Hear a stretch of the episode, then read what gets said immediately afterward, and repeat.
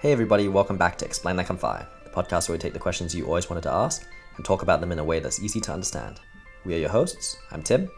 And I'm Kevin. So, Kevin, we're talking today about a term that is pretty common, but it's difficult to define. The term is gaslighting. I've heard the term used plenty, but no one's ever really defined it. Can you help? Wait, Tim, you mean you, for, you forgot already the episode we did about it? I can't believe you re- don't remember that one. It was a really good episode. We did an episode on it? I think I would have remembered. yeah, yeah, I'm just kidding. I was just trying to gaslight you right there for dramatic effect. That was gaslighting? Well, yeah, so the today the term is simply defined to as to uh, make someone question their reality, which is what I was trying to do. So it's a type of manipulation in which someone leads the victim not only to believe something, but to also distrust their own knowledge, memory, or perception or judgment. Um, the definition has changed over the years, but it's only really had its current definition since about the mid 2010s. Oh, so where did it originally come from then, and what did it used to mean? So, gaslighting gets its name from a 1938 play and also two films called Gaslight. And there was first the British film version in 1940, and then an American one in 1944 starring uh, Charles Boyer and Ingrid Bergman, which really put it on the map. What happened in the film? So, in this film, a man called Gregory convinces his wife Paula that she's crazy. One thing he does is to raise and lower the gas lights in their house. And when she asks about it, he insists everything looks normal and she must be hallucinating.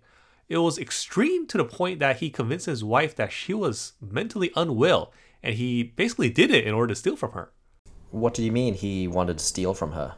Well, so Paula's aunt was a world famous opera singer who was murdered at her home when she was just 14. And her aunt had valuable jewels, which the perpetrator was after when he killed her, but was foiled when he was interrupted by the 14 year old Paula.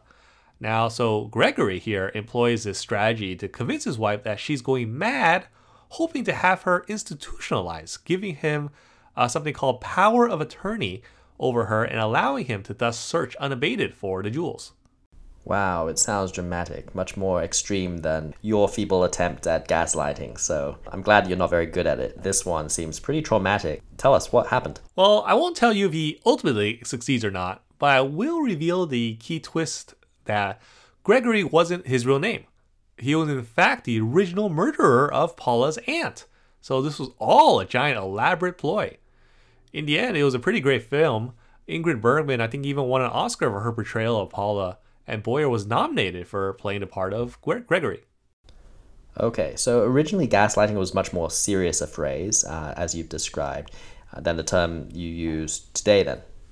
Yes, yes. And, and, that's why when you look up the definition of gaslighting, the American Psycholo- Psychological Association says the term once referred to manipulation so extreme as to induce mental illness or to justify commitment of the gaslighted person, person to a psychiatric institution, but is now used, you know, a bit more generally.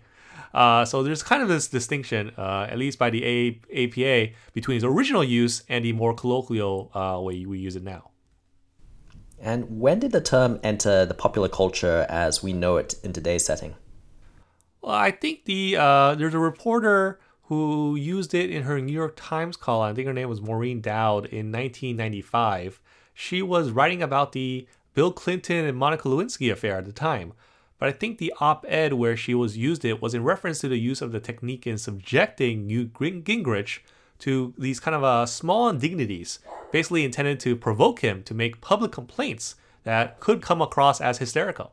I thought it wasn't until much later than the 1990s that this term became popular. Yes, so so that was the first major use, uh, but there were only nine additional uses of the term in the times following the 20 years up until 2015, and then it really kind of took off, probably centered around a few themes. First was its use in politics was the 2016 U.S. presidential election. Then second was its use in a number of sexual harassment cases, like in the case of Harvey Weinstein, where powerful men would make their victims question even their own accusations. That makes total sense now. Uh, and it's helpful to understand the background so we don't misuse this term. Yes, exactly. It's a common misused phrase.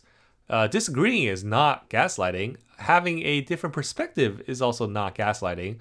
Correcting someone by telling them what was actually happening is also not really gaslighting. Yeah. We should really reserve gaslighting for a, this kind of, you know, abusive manipulation tactic used to manipulate someone and have them question their sanity and their own understanding of reality.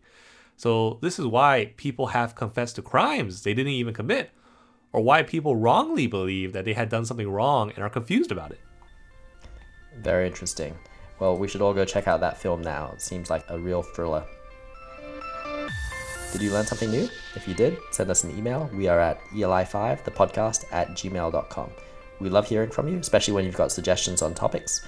As always, thank you to the community at r slash explain like I'm five. We will see you all next week.